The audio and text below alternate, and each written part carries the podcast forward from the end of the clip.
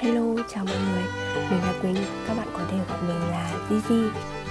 Thực sự thì podcast số 3 này mình đã phải sửa kịch bản đến mấy lần và cũng thu đi thu lại khá nhiều lần mới có được cái bản final này Điều làm mình khá là băn khoăn vì câu chuyện hôm nay mình định kể không biết có phải là chuyện muốn hay không Nhưng nó cũng khá là tâm trạng ấy. Bởi vì lúc mình viết lại cái podcast thì mình cũng khóc mất một hồi lâu ấy.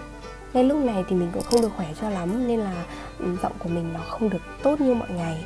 Phần vì ở nhà nhiều nên là tâm tư suy nghĩ cũng không được thoáng nữa mọi người ạ. Có một số tính giả ấy, comment với mình là rất mong chờ vào số podcast sắp tới. Không biết câu chuyện mình định kể sẽ là gì á nên mình cảm thấy có động lực và hoan hỉ lắm ý. Biết đâu thu podcast xong thì tâm trạng sẽ trở nên tốt hơn. Mình cũng hy vọng là mỗi câu chuyện của mình đến với các bạn sẽ là một niềm vui nho nhỏ để cuộc sống này thêm vui vẻ và ngọt ngào. Chuyện là mình đi học xa nhà từ hồi lớp 10 nên khá là quen với cảm giác có thể tự lập mọi thứ. Mình thì thường tự cho mình là người lớn ý. Không biết có bạn nào giống mình không, Nhưng mình rất hạn chế cái việc chia sẻ khó khăn với ba mẹ. Thực ra thì mình rất ít nói chuyện với ba, Chủ yếu là nói chuyện với mẹ thôi. Thời gian học trung học phổ thông thì mình và em gái đều học xa nhà, Một hai tháng mới được về nhà một lần. Nên hầu hết là đều nói chuyện với ba mẹ qua điện thoại. Thời gian đầu mình cũng hay gọi điện về nhà than vãn và nhớ nhà. Xong còn khóc lóc rồi ơi đất hỡi lắm. Nhưng sau thì ngày một ít đi và cho đến bây giờ thì chẳng còn kêu nhớ nhà trong những cuộc trò chuyện điện thoại hàng ngày nữa. Mình lúc nào cũng tự nhủ với bản thân là bản thân mình đủ mạnh mẽ và chín chắn rồi nên phải tự giải quyết được mọi thứ, phải tự chịu trách nhiệm với chính cuộc đời của mình. Thực ra cái chân lý này có thể là do mình ảnh hưởng bởi những cuốn sách mà mình đọc nên đôi lúc nó hơi cứng nhắc mình nhận thấy sự cứng nhắc ấy mang theo sự cô đơn và lạc lõng, nhốt mình trong một cái hộp cảm xúc vô cùng đáng thương. Hồi còn nhỏ thì mình khá tự tin về sức khỏe của bản thân, vì từ bé mình đã ít ốm đau rồi, chỉ thi thoảng lắm thì mới bị ốm nặng một trận thôi, nhưng đã ốm là ốm da chó luôn, sốt cao rồi kéo dài 3 4 ngày mới hết. Nên mình cứ chủ quan về sức đề kháng của mình rất tốt, đủ khả năng để tránh được mọi loại dịch bệnh như kiểu sốt virus và sốt xuất huyết ý bạn nào để ý thì dịch sốt xuất huyết năm nào cũng sẽ có và bắt đầu vào khoảng đầu hoặc là giữa mùa thu gì đó. Mình nhớ là cao điểm vào khoảng tháng 8, tháng 9 hoặc tháng 10 năm nào cũng sẽ có đợt thông báo về dịch sốt xuất huyết ở khắp mọi nơi. Và có một lần vào hồi năm ba mình làm thêm ở một quán kem trên đường Bà Triệu. Ừ, nhưng hồi đó mình trọ ở tận Chùa Láng. Hôm nào cũng 11 giờ đêm mới tan ca Xong còn gửi xe xa nhà nữa. Cách nhà trọ đến khoảng 3 đến 400 mét, Đi qua một con ngõ nhỏ và sâu quá mới về được đến nhà. Lần đó thì mình bị sốt xuất huyết tấn công, Bất ngờ và trước sự chủ quan của mình. Mình cứ nghĩ là sốt xuất huyết nó trừ mình ra Nên lúc mới sốt ngày thứ nhất ý, Mình chỉ cho là mình bị trúng gió thông thường thôi. Ngày đầu bị sốt thì mình cũng không cảm thấy mệt lắm, Vẫn tự uống thuốc hạ sốt rồi đi làm như bình thường.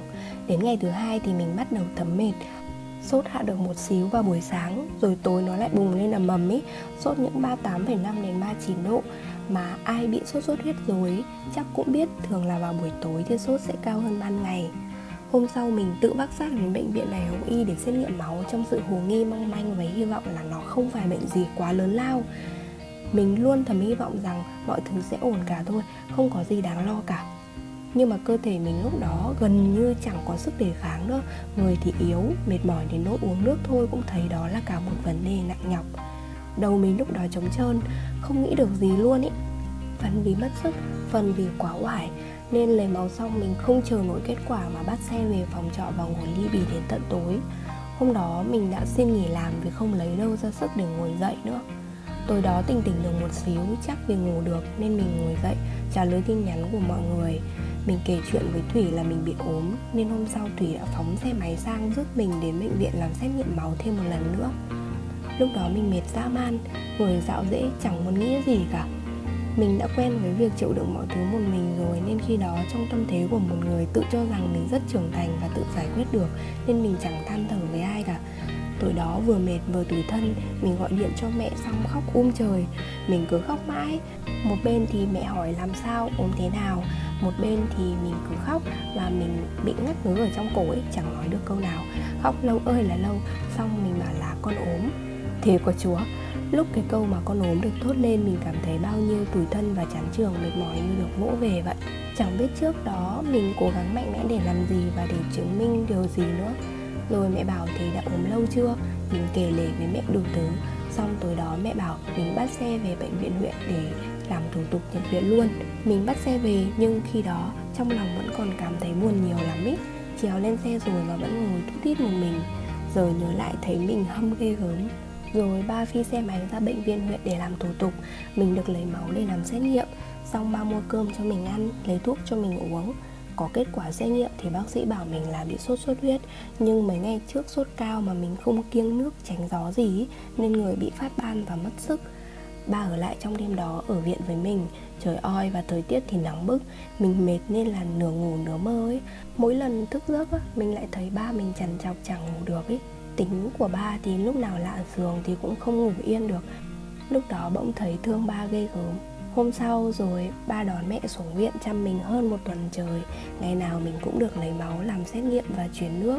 Gần 2 tuần thì mình khỏe hẳn và được cho ra viện.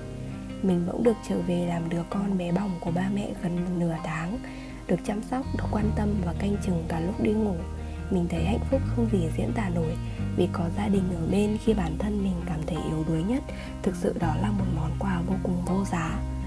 Lúc nằm đờ đẫn trong viện mình đã nghĩ nhiều lắm mọi người ạ mình cảm thấy may mắn vì có những người bạn tốt, có đứa em chơi cùng đội tình nguyện ở hội đồng hương thôi nhưng mà tình cảm lại vô cùng quý mến. Mình có ba, có mẹ sẵn sàng yêu thương mình dù đôi lúc mình cũng tổn thương bởi chính những cái tình cảm ấy. Nhưng cuộc sống mà, đôi khi mình chẳng cần cố gắng chứng tỏ bản thân đã chín chắn, đã trưởng thành và làm được rất nhiều việc để làm gì cả dù cũng là lần đầu làm ba làm mẹ nhưng với con cái mình tin là ba mẹ nào cũng sẽ có sẵn những cái tài sản quý giá. Đó là tình yêu thương vô bờ bến muốn bao bọc và bảo vệ con. Mình cũng chẳng phải tỏ ra cứng rắn mạnh mẽ để chịu đựng sự cô đơn một mình làm gì hết. Ừ, ok. Sau tất cả mình cảm thấy nói ra được câu chuyện của chính mình với ai đó thực sự sẽ nhẹ nhõm hơn rất nhiều. Mình không hẳn là người quá sợ cô đơn vì mình cũng từng vui vẻ với cái sự lẻ loi ấy nhưng con người mà, ai chẳng có những lúc đi đến tận cùng giới hạn của sự cô đơn. Mình từng trải qua cái cảm giác đấy một lần ý. Kiểu có một câu chuyện, băn khoăn lắm, phân vân lắm và đắn đo nghĩ mãi nhưng chẳng thông ấy rồi nhìn danh bạ hết một lượt mà chẳng thấy có ai lắng nghe được nó. Không dám kể với ba mẹ vì cảm thấy nó là chuyện trẻ con. Rồi bạn bè thì sợ người bận việc, người bận yêu đương. Những mối quan hệ thông thường thì lại cảm thấy hơi xa cách và rốt cục thì vẫn chỉ giữ nó lại trong đầu và suy nghĩ một mình. Một mình tự vấn, một mình nghĩ hoài cho đến khi không muốn nghĩ nữa mà thôi. Như thế thì buồn lắm các bạn ạ. Các bạn có cảm thấy buồn không? Đặc biệt với những người hay suy nghĩ như mình ấy. Vậy mới nói việc nói ra thôi, đôi khi lại là cả vấn đề. Nói ra được câu chuyện của chính mình, đó sẽ là một bước ngoặt rất thú vị đấy không biết là bạn đã từng rơi vào hoàn cảnh như thế chưa? Ví dụ như có câu chuyện nào bạn rất muốn nhưng mà chẳng biết kể với ai hoặc phải gồng lên để chứng tỏ là mình mạnh mẽ? Nếu mọi thứ đang dần trở nên vượt quá giới hạn chịu đựng của chính bạn, mình hy vọng bạn có thể nói ra được câu chuyện ấy. Với bất kỳ ai bạn tin tưởng hoặc ít nhất là có thể viết nó ra. Cứ coi như đó là tâm sự với chính mình để cảm thấy nhẹ nhàng và thoải mái hơn một chút. Yeah câu chuyện của mình hôm nay đến đây thôi. Hẹn gặp mọi người ở podcast số thứ tư nhé. Chúc mọi người những ngày bình yên và nghỉ dịch thật an toàn, mạnh khỏe. Bye.